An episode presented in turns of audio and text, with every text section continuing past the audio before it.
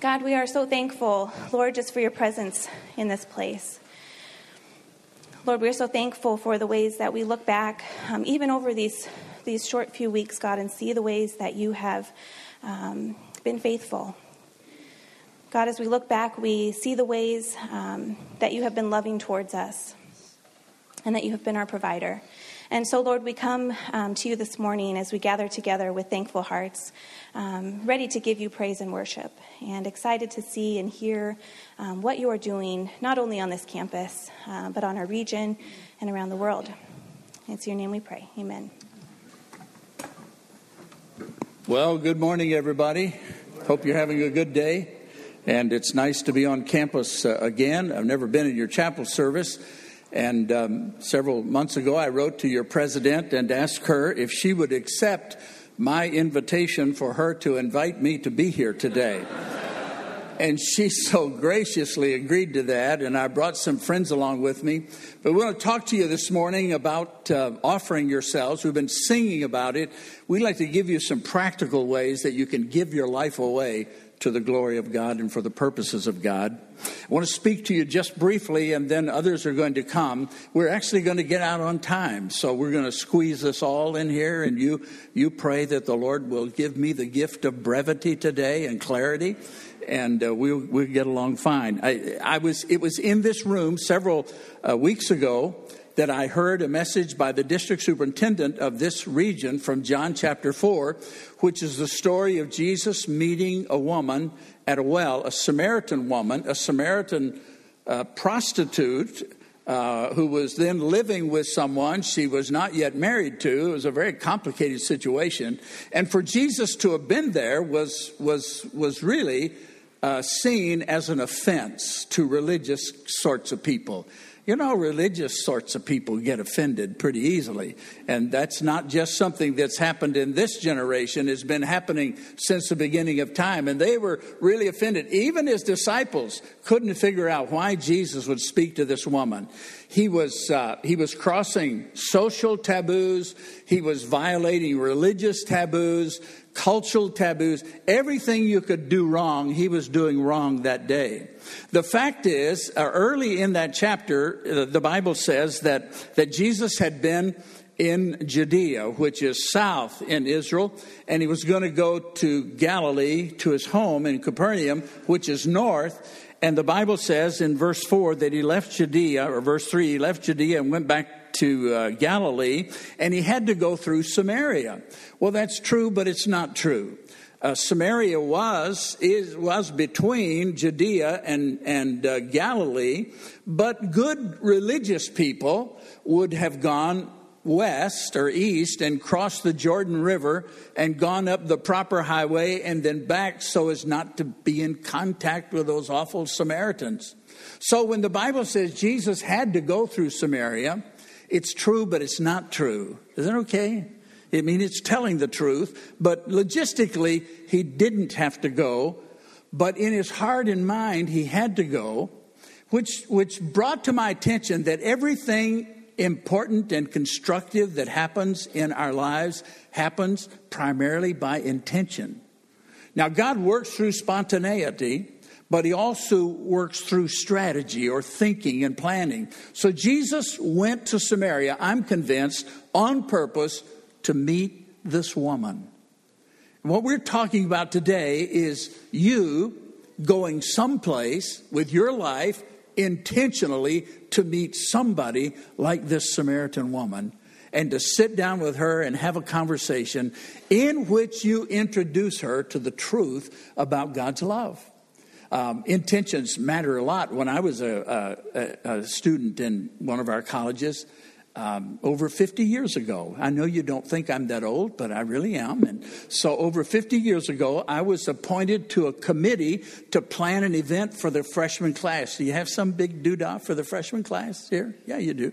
Well, and there's a committee appointed, and I was on the committee, and so I had to. Uh, I had to get a committee of my own.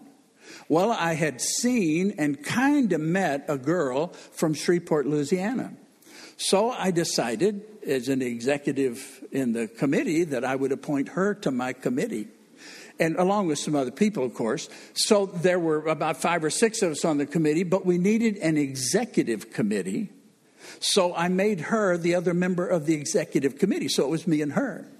Well, obviously, if you're the executive committee, you have to meet in order to plan for the bigger committee meeting. So we did, and 48 years later, and three children later, and seven grandchildren later, we're still we're still doing it. We're still meeting together. And, and we still have an executive committee. The challenge is that she's now the chairman of the committee, and I'm just there. I do all the legwork and she does the thinking for us. I just tell you that to say intentions matter and, and decisions that we make right now can last at least 48 years and on beyond that. So the, the, the decisions we make, and what we're going to talk to you today about, and, and you'll have opportunity to talk after this chapel service, is, is again going someplace not to make a living, but to make a life that's extremely worth living. And to live that life for the Lord Jesus Christ and then get a job to pay for your Jesus habit. You know, people get all kinds of habits and they get jobs to support them. Well, we're just saying let's all get addicted to Jesus and the purposes of God and then let's get jobs to support those habits. So we go someplace primarily for the kingdom of God. Now, I know some of you aren't Nazarenes and, and you may not have a lot of interest in the, the future of the Church of the Nazarene, but we all have interest in the kingdom of God. So we're not just talking about building the Church of the Nazarene, we're talking about the kingdom of God and changing our culture. Do you still believe that God can change a culture? I think you believe that. And I want you to know that I'm convinced that you're the answer to the prayer of Jesus when he said, Let's pray that the Father will send forth more laborers into the harvest. You're the answer to that prayer. So, in just a few moments, Dr. Bill Wiesman is going to come and he's going to talk to you about some more practical things. But I want you to think in your mind today while the Holy Spirit is speaking, while we're speaking, and it's okay if He talks while we're talking. So He'll be speaking to you while we're speaking. But when he speaks into your heart about something, I want you just to say yes. Yes. Yes. Yes. And after a while, you'll have an opportunity to talk to some people who can put in your hands tools and opportunities through which you can fulfill God's call in your life. God bless you. Thank you. Dr. Wiesman, come and talk to us a little more about uh, God's call and the intention to be his intentional servant.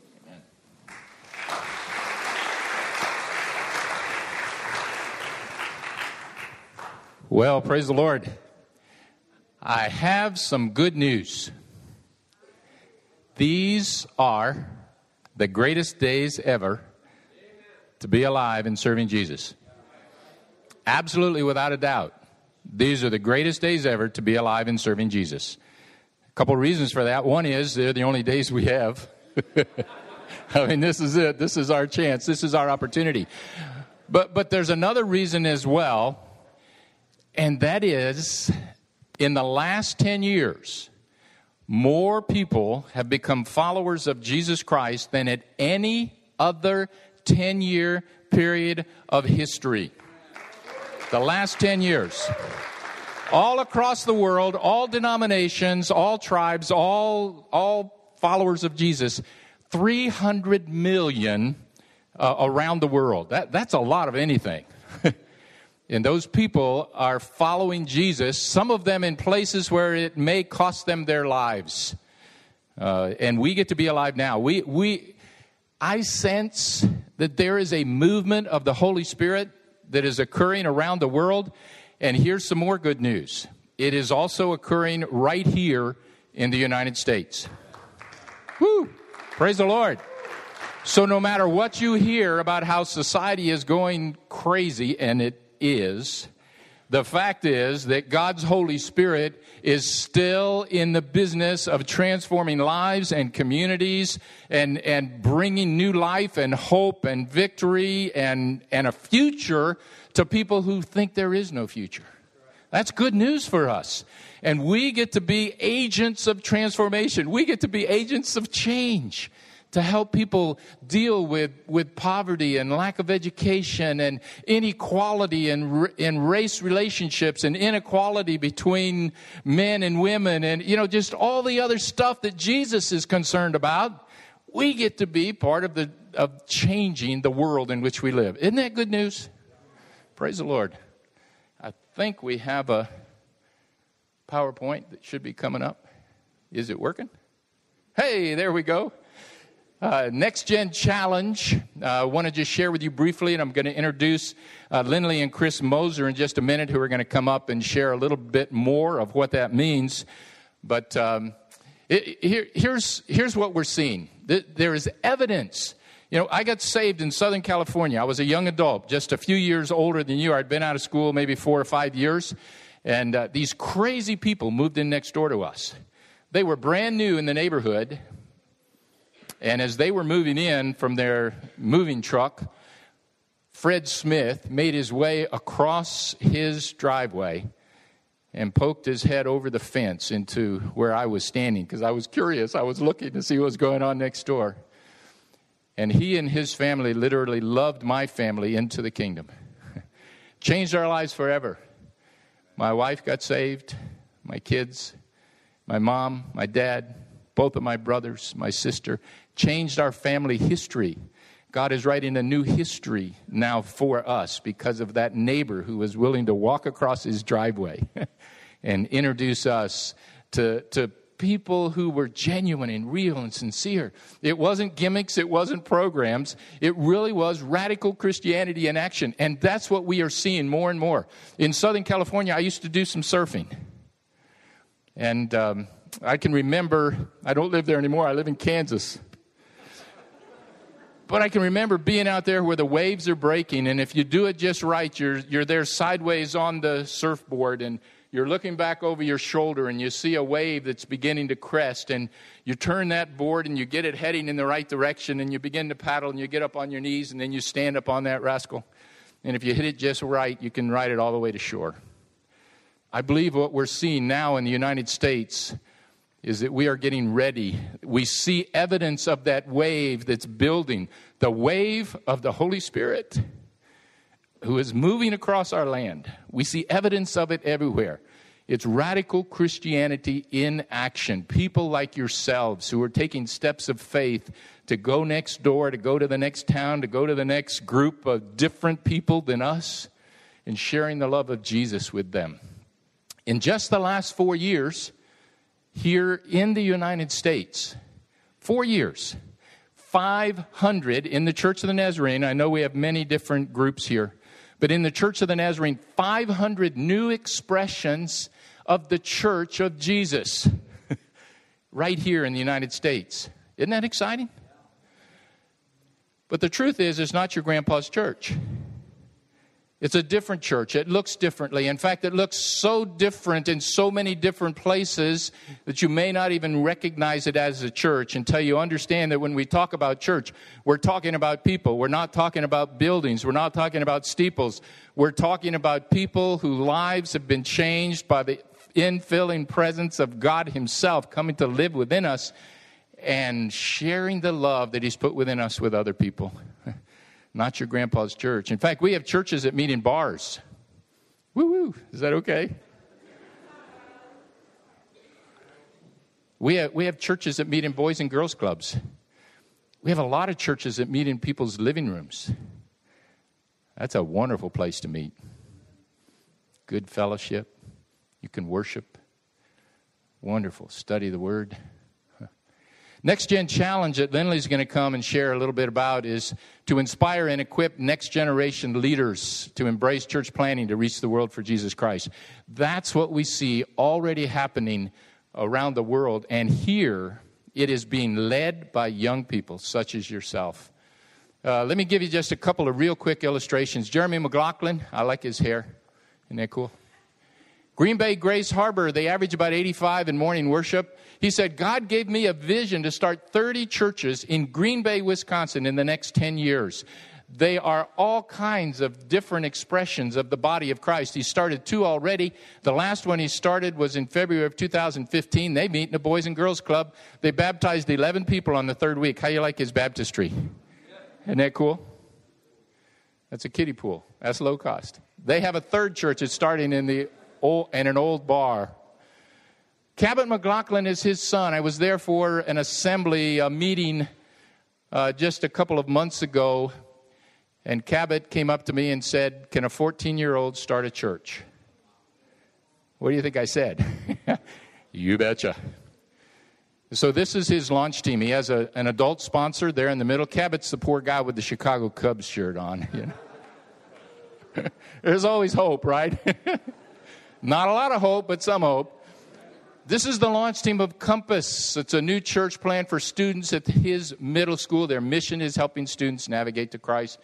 They're praying for 10 students in that middle school to find Jesus this year, to find their way to what it that's why the word compass. Matt Robinson, great guy.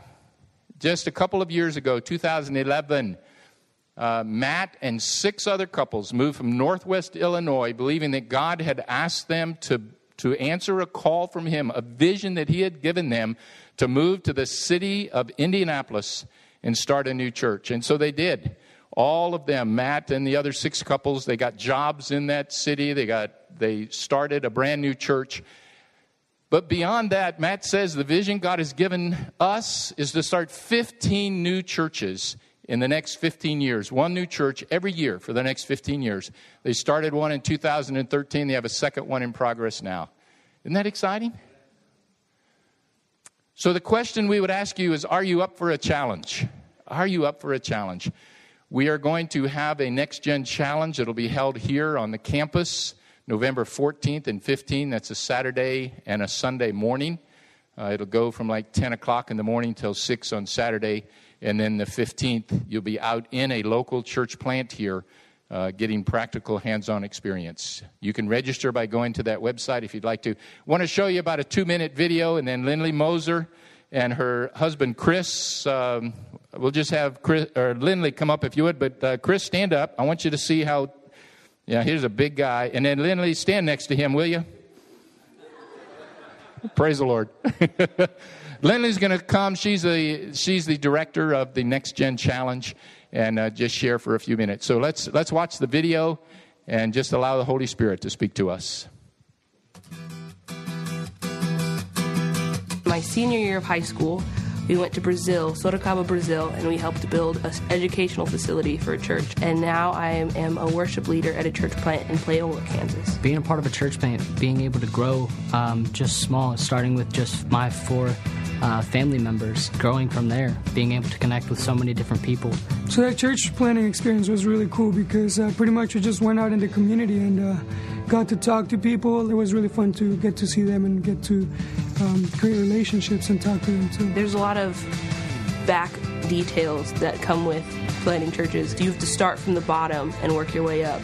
To be able to connect with people who don't know who Christ is and to be able to tell them who God is. One of the hardest things for me was um, just being able to make relationships without like looking at them as targets. We're here and we want to be a part of the community, but we also want you to be a part of us. We want this church to help this community. And so we're staying here, and if you need something, we'll be there. When you know what to do, when you have the experience firsthand, you'll really be able to explain exactly how things are going to go. The importance of training is just uh, it gets you ready to go out there. I think Next Gen is a really good training program, and Next Gen it really helps you give you those resources, give you the tools. The next gen training is actually really cool because it prepares you for the ministry that you're going to be facing. It gets you ready for everything that's going to come at you. Next gen is great. It helps you reach out and gives us the ability to have the right tools to reach out to others for Christ. I'm Thompson, and I'm ready for the challenge. My name is Whitney, and I am ready for the challenge. I'm Ben, and I'm ready for the challenge. Question this morning is Are you ready for the challenge? I want to encourage you right now to grab your challenge cards that you were given as you came into chapel.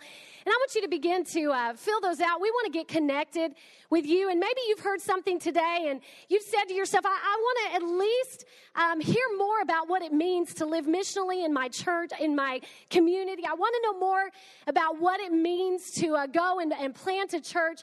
And as you're filling that out right now, I just want to encourage you and tell you that the time is right now, students. The time is not years from now. The time is now for you to get connected. And as you're filling out your challenge cards, I just want you to think for just a moment about uh, the church that you call home. And maybe that's a church that you grew up in that you call home, or maybe that's a church right now that you call home, or a Bible study on a weeknight, that that would be the place that you would call your church home. But I want you to think for just a moment about the church that had an impact, a profound impact in your life. And I want you to think about the reality that at one point in time, that church had to begin from somewhere. That church was actually a church plant started by people who were crazy enough to believe that God could do something in their lives and they could make a change in the world around them. And the reality is that God wants to use you in the same way. How many of you would like to plant a church in a bar? How many of you would like to plant a church in a tattoo parlor? Or how about a double decker bus that has a coffee shop on the bottom deck that travels all over the city serving coffee to the community and hosts Bible studies up on the double decker bus? How many of you would like to be a part of a church like that?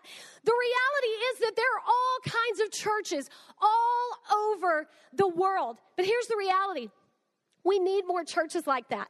We need more churches that are reaching people with the hope of Jesus. And I just wonder is there somebody in here today that is crazy enough to believe that God could use them in a powerful way, that God could send them into their communities, and that you could make a change in the world around you? Is there anybody in here that believes that God could do that in your life? Anybody? And the reality is that today, the time is now for you to accept the challenge. Because the reality is that the world needs to see people who are crazy about Jesus. The world needs to see people who know the answer, who know the message of hope, and who are willing to do whatever it takes to share the love of Jesus with somebody else. And maybe you're here today and you say, you know what? I feel called into ministry. I feel like God is, is calling me into full time ministry, and I want to be a part of what He's doing. And maybe some of you here today, you say, you know what? God is calling me to be a teacher. Or God is calling me to be a doctor or a scientist or an artist. Maybe some of you in here say, I don't know what God's calling me to yet. I don't know what I'm supposed to do in my life. I'm just here at college, just kind of hanging out. But the reality is that whatever you're doing in life right now, God wants you to be a part of what He's doing. Because church planting is not just a good idea, it's a God idea.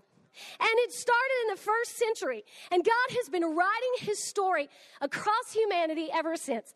And it begins with church planting. So maybe you would say, I, I just want to know more about what it means to go into my community and to be a part of a church planting team.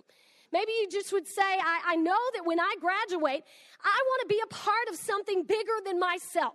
I want to be a part of what God is doing in the world around me. And that's where Next Gen comes up. The Next Gen Challenge Weekend is an opportunity for you to come together with us and to receive the tools and the resources and the know how of how to live missionally in your community, how to go into the world and do what God is calling you to do. So I want to encourage you to fill out this challenge card. Be sure to drop it in the buckets on your way out. And I want you to encourage you to stop by the Next Gen booth at the lunch hour, get connected. We have registrations that are going live, and so you can register right there. But these are great days, aren't they?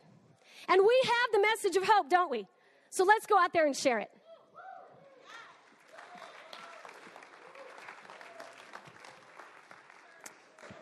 I leaned over to Dr. Wiesman and I said, they'll follow her anywhere. So thank you so much. And uh, you have witnessed a miracle today, and you weren't even aware on it. You've had, you've had three preachers.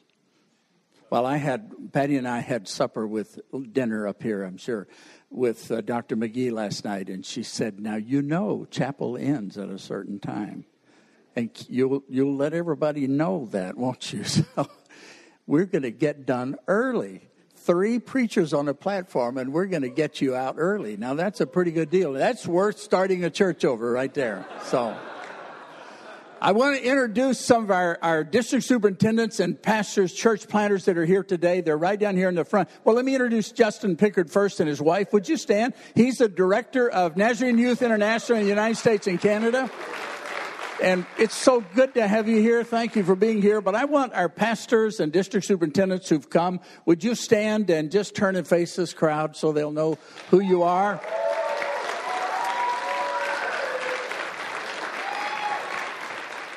And, and they, they've made the trip because they believe in you and they believe in the future of the kingdom of God. And for us, the Church of the Nazarene, but primarily the kingdom of God in this world in which we live. Thank you, Dr. McGee, for letting us come. Thank you for your warm reception. And we do look forward to seeing you in the, on the main floor of the, uh, what do you call that building? Student Center. That's a good name for that building, isn't it? Yeah. unique and uh, clever. So, Good. We, we're going to be there and, and we'll kind of be here. You can come down if you want to talk to us after the service as well. I know you have classes to attend. Would you stand with me? I've been asked to pray a prayer of benediction. Thank you, Father, for this wonderful student body. And you're the only one that knows what's wrapped up in the lives of all these young people here today. And I know that you're heavily invested in them. You have given your Son, Jesus Christ so that they might come to know everlasting life. And many of them are feeling a call and an inclination to do something more, more than they've seen in other people, just something more. Maybe, maybe not to vocational ministry, but some way to commit more deeply to kingdom interest. And we're praying that you'll help them to see that they are more than up to the challenge through the empowering of your Holy Spirit. Go with us as we go throughout the day. Make our conversations uh, profitable uh, during the noon hour and keep your hand upon this wonderful school. Bless our president and our faculty and everyone who's involved. We give you praise in Jesus' name. Amen and amen. God bless you. Have a great day. Hope to see some of you over there today.